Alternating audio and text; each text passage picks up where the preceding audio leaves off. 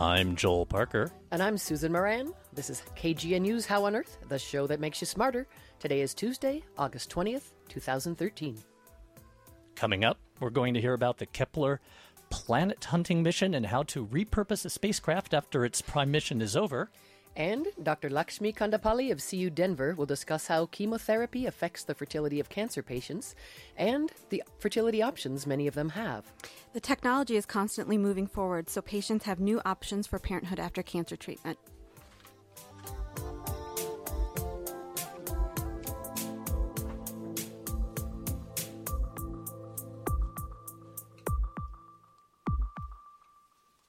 We begin with a look at some of the recent news in science. Women often complain that men can't multitask, that they can't say, do the dishes while watching after their six year old child. In fact, in choosing a mate, many females look for men who can do several difficult things at once. Well, it turns out we're not the only species living with this predicament. Females of many species judge suitors based on many indicators of good health or parenting potential, but it can be difficult for males to produce multiple signals that demonstrate these qualities simultaneously. In a study of gray tree frogs, a team of researchers discovered that females prefer males whose calls reflect the ability to multitask effectively. The frogs produce the male frogs produce trilled mating calls that consist of a string of pulses. Typical calls range from 20 to 40 pulses per call, and a male might let out 5 to 15 calls per minute. Male frogs, frogs face a trade off between the length of a call and the rate of a call. But according to the study, female frogs prefer calls that are longer and more frequent. That's a tough order for a male. The study was led by Jessica Ward, a postdoctoral researcher at the University of Minnesota in the Department of Ecology, Evolution, and Behavior. The study supports the multitasking hypothesis, which suggests that females prefer males who can do two or more hard to do things at the same time. Why? Well, because these are especially good quality males, according to Ward. The findings were published in the August issue of Animal Behavior. A new study from the University of Rochester indicates that too much of the essential nutrient copper might promote Alzheimer's disease. In the study, lead author Rashid Deane gave mice drinking water laced with 50 times their normal copper intake. While that sounds high, he says the EPA considers it very safe we're using 10% of the maximum allowed in our drinking water is 10%. For the mice, this safe level of copper in drinking water led to excess copper in the blood that feeds their brains. This activated mop up proteins such as beta amyloid and prions. Normally, these proteins clear out inflammation, but the excess copper stuck to the cleanup proteins. These altered proteins then clogged receptor channels that normally allow the beta amyloid prion proteins and copper all to pass through the blood brain barrier so that they can be recycled. Deane suggests that all this blockage may add to the buildup of beta amyloid plaque found in Alzheimer's. Deane and a team of researchers plan more research to determine whether people with Alzheimer's have higher blood copper levels. They are also exploring other substances that prevent the brain from cleansing itself from accumulating trash. For instance, high blood sugar levels can clog the receptors that allow toxins to leave the brain and be recycled. As for copper, everyone needs and gets trace amounts from food, copper plumbing, and supplements. Given the findings, Deane suggests reducing copper supplements in our diet. The study appears this week in the journal Proceedings of the National Academy of Sciences, and for an extended version of an interview with Dr. Rashid Deane by Earth Shelley Schlender, go to our website, howonearthradio.org. And on this day in 1858, 155 years ago, Charles Darwin first published his theory of evolution through natural selection in the Journal of the Proceedings of the Linnean Society of London. Darwin jointly published it with fellow biologist Alfred Russel Wallace. Darwin's seminal book, On the Origins of Species, was published one year later. And on the event calendar, tonight at Cafe Scientifique, Gregory Simon, assistant professor of geography at CU Denver, will give a talk called A Hot Mess Wildfires and the Dynamic Nature of Social Vulnerability in the U.S. West. The talk and discussion will run from 6:30 to 8 o'clock at the sports restaurant Brooklyn's at the Pepsi Center. Arrive early for drinks and mingling. It's at 901 Auraria Parkway, right across the parkway from the Auraria campus. For more info, go to www.cafescicolorado.org.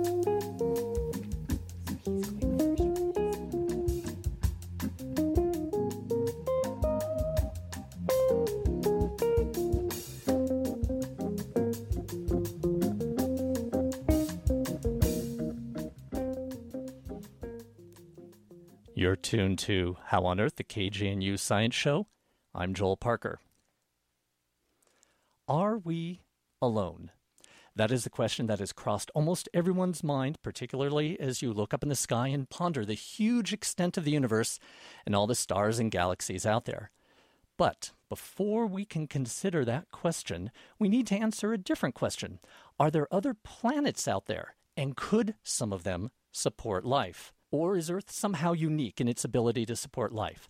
The Kepler mission was designed to start addressing that question by searching for planets around other stars. Since its launch in March 2009, the Kepler spacecraft has discovered many diverse candidate planets around other stars. But recently, the spacecraft has run into some technical problems. To talk about the past, present, and future of the Kepler mission, we have on the show today Dr. Steve Howell from NASA's Ames Research Center. Dr. Howell has worked on the Kepler mission for about 12 years, starting with the original mission proposal.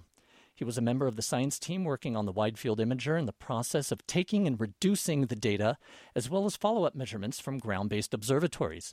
He currently is the project scientist for the Kepler mission and is leading the effort to find a repurpose option for Kepler. Welcome to the show, Steve. Thanks, Joe. Thanks for having me on. So, can you first tell us how does Kepler look for planets around other stars? Sure. Kepler uses a, a technique which is called uh, transit photometry. And it, it uh, stares at lots of stars at once, about 150,000 stars. And it detects the light that's emitted from these stars. It makes very precise measurements of that light. And it watches for the uh, time when a planet passes directly in front of its star. Its precision is similar to that you would get if you're standing on a nice tall mountain there in the in the Colorado Rockies, and you would happen to be looking at the headlights of a car, say in Boston, Massachusetts, and a mosquito would fly in front of one of those headlights. If you could detect how much light was dimmed by that mosquito, you'd be doing about the same kind of precision that the Kepler spacecraft does when it watches planets pass directly in front of their stars. So you're looking for an extremely faint wink of the star's brightness. That's right. So, how successful has the uh, Kepler mission been? Oh, it's been extremely successful. We have nearly 3,000 planet candidates. So, those are objects that we believe are real planets that are orbiting other stars in our galaxy. Many of those systems are, are somewhat like our own in the fact that we see more than one planet orbiting around a single star. Now, it will take years and years to prove that every one of those is an actual planet. And in fact, some may never be absolutely proven. But statistically, from all the ones we've looked at and the ones we've proven, we believe that that number is about 90% correct. It, could be more, it could be slightly less, but at 90% correct, that means that in one very small patch of the sky, we've detected 2,500 other planets. So this is very exciting for looking for, you know, life or the possibility of life, or maybe just the potential home for life elsewhere in the universe. Yes, ab- absolutely. We've found planets that are larger than our planet Jupiter. We've found planets that are smaller than our moon. And we've found a number of planets that are very similar in size to our own home world, the Earth. This seems like a very exciting time where we're actually able to do observations and experiments that could lead to finding out the answer to the question Are we alone? Yeah, that's been a question that's pondered people for a long time, and I can tell you where, where I fall on that question. We're clearly not alone, but that, that'll take a few decades, I think, to uh, get a little more proof on. So, after all this success, the Kepler spacecraft has run into some problems. Can you explain what happened? Sure. So the, the way that Kepler can measure this very precise wink, as, as you put it, is the, the spacecraft has to, has to point in one direction in the sky incredibly, incredibly precisely. And in order to do that, spacecraft use these little devices called reaction wheels. They're about the size of a quarter, and they work kind of like a gyroscope that many of us played with as kids. You, you spin them very fast, and when you spin them, you keep the spacecraft stable, much like the wheels on a bicycle when you're riding. You don't fall over. So Kepler originally was launched with four of these, and it only needs three. So in uh, July of last year, we lost one of these reaction wheels. The part just failed, as they do after a while. And we still had three, but we lost another one this May. And so with only two good reaction wheels, it's difficult to impossible to point the spacecraft incredibly precisely. And that means that the very high measurements of the light output from a star, the high precision to see these small planets, is no longer going to be able to happen with the Kepler spacecraft. You have a space telescope that effectually, as a telescope is working, it's just limping, basically. That's right. So the, the spacecraft itself, other than these this loss of these two reaction wheels, and the telescope and the instrument on board, this very wide field imaging camera, are all working very well. So our plan is to work on other options. What other repurposed science can we do with this telescope out in space? Do you have any one or two examples of what such a repurpose might be? Well, one one option with the telescope might be to look other places in the sky. Kepler, uh, as a mission, only stared at one small place, and that was by design. We wanted to watch stars for a long, long time and find planets that had orbits that were very long, like the Earth. And so one option would be that we could look somewhere else in the sky and possibly discover other planets. They would be larger planets or they would be planets around smaller stars. We can't do exactly what we did before.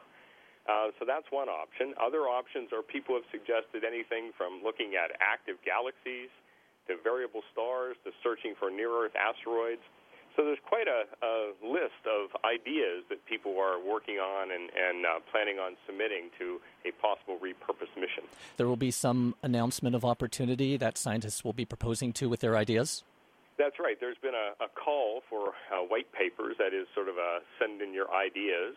Uh, that was uh, announced about a week ago, and uh, we have so far maybe 50 people who have expressed some interest into that in various ways. The white papers are due in only a few weeks, so it's a very short lead time because we don't want the telescope just sitting up there doing nothing. We want to find out what else we can do with it and get on to collecting more science data.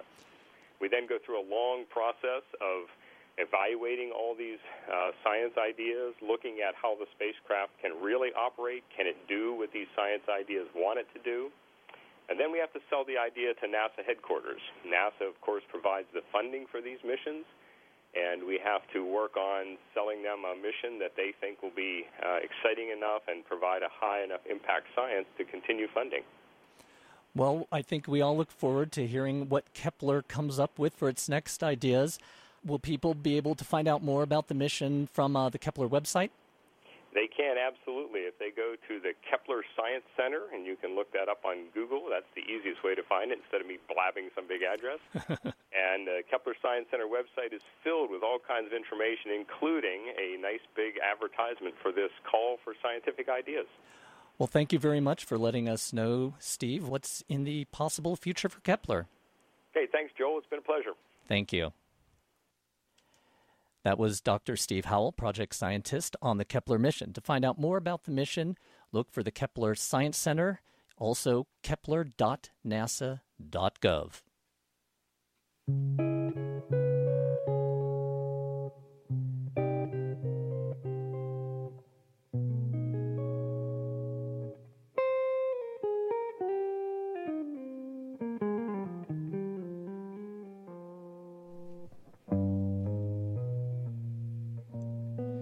You're tuned to How on Earth, the KGNU Science Show. I'm Susan Moran. It's tough enough to receive a cancer diagnosis. For many patients, an added insult is that chemotherapy treatments can make them infertile. In fact, there are many options for cancer patients who want to start a family or have more children.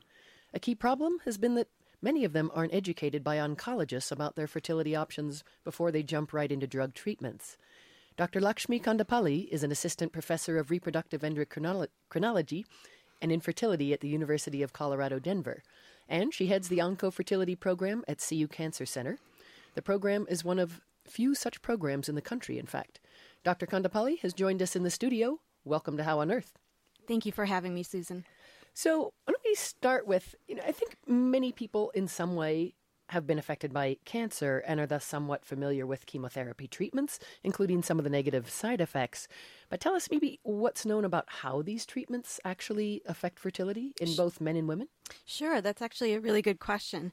It's surprising that we know very little about um, the long term side effects of cancer treatment on fertility. Um, much of the information that we do have is based on a large cohort study called the Childhood Cancer Survivor Study.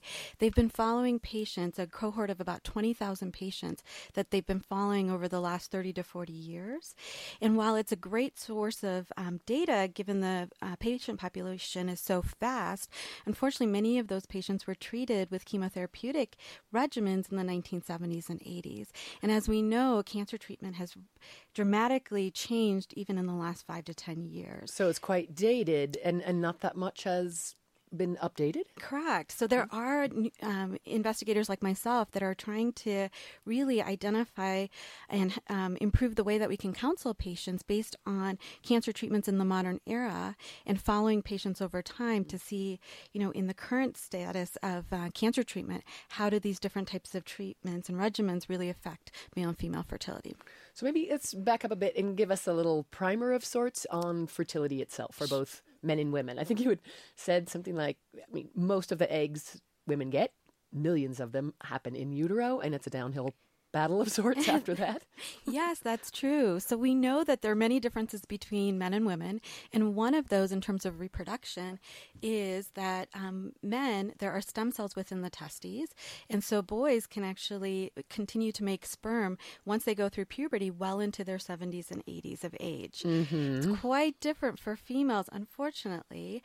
As far as we know, there are no stem cells within the ovaries. And in fact, girls are born with all the eggs that they'll ever have in utero at about five months pregnant, um, female infants will have the most eggs that they'll ever have in their entire lifetime. About and how many? About 7 million in utero. Wow. However, when that female infant takes her first breath, she is born with only 1 to 2 million.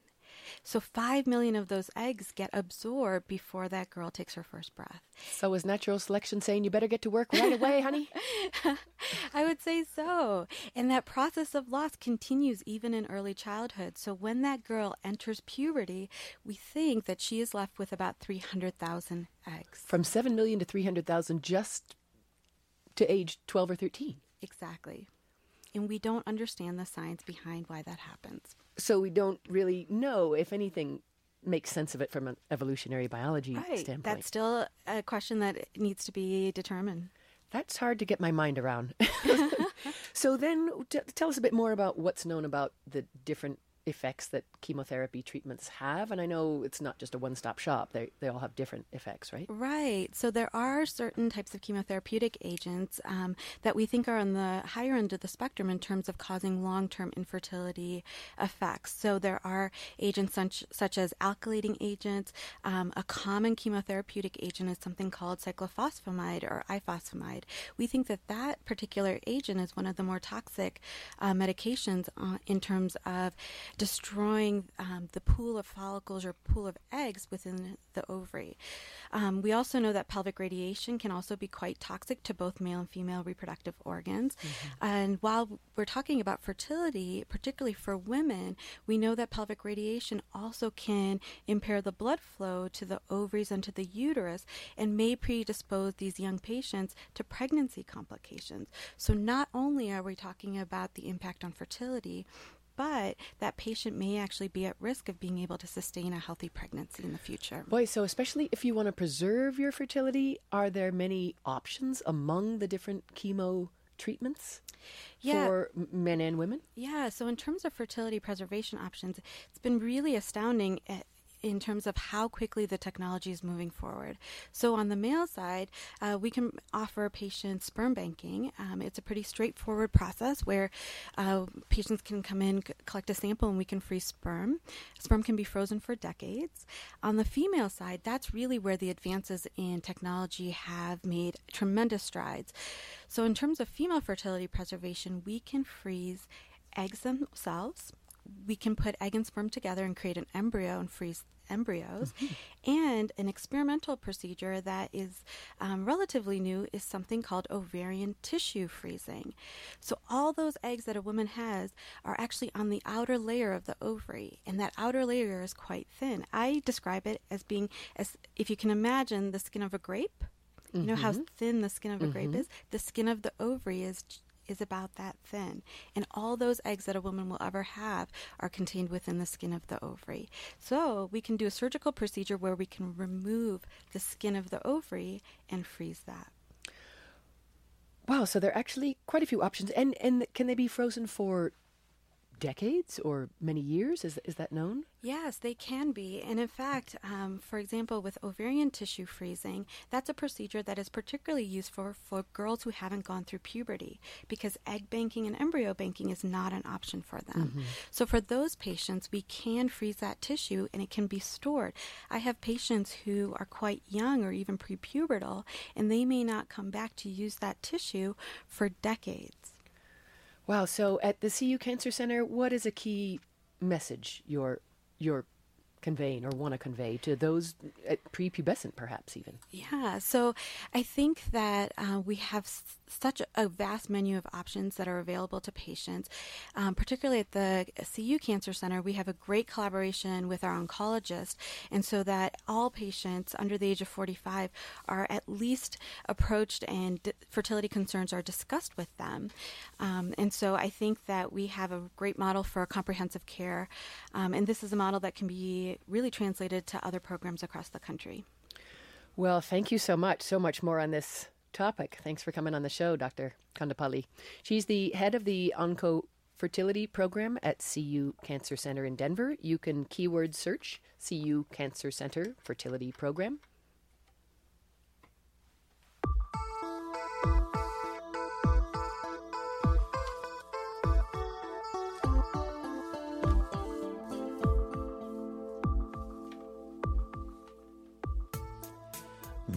That's all for this edition of How on Earth. Susan Moran is this show's producer and executive producer for this quarter. Joel Parker was this show's engineer, and thanks to Shelley Schlender for her headline contribution. The theme music was written and produced by Josh Cutler. Additional music from the 22 7 Organ Trio. In fact, they're Boulder Valley School District graduates. Can't listen to How on Earth at a regular time? No worries, just go to howonearthradio.org and subscribe to our podcast using the iTunes button. Questions or comments? Call the KGNU comment line at 303 447 9911. For How on Earth, the KGNU Science Show, I'm Susan Moran. And I'm Joel Parker.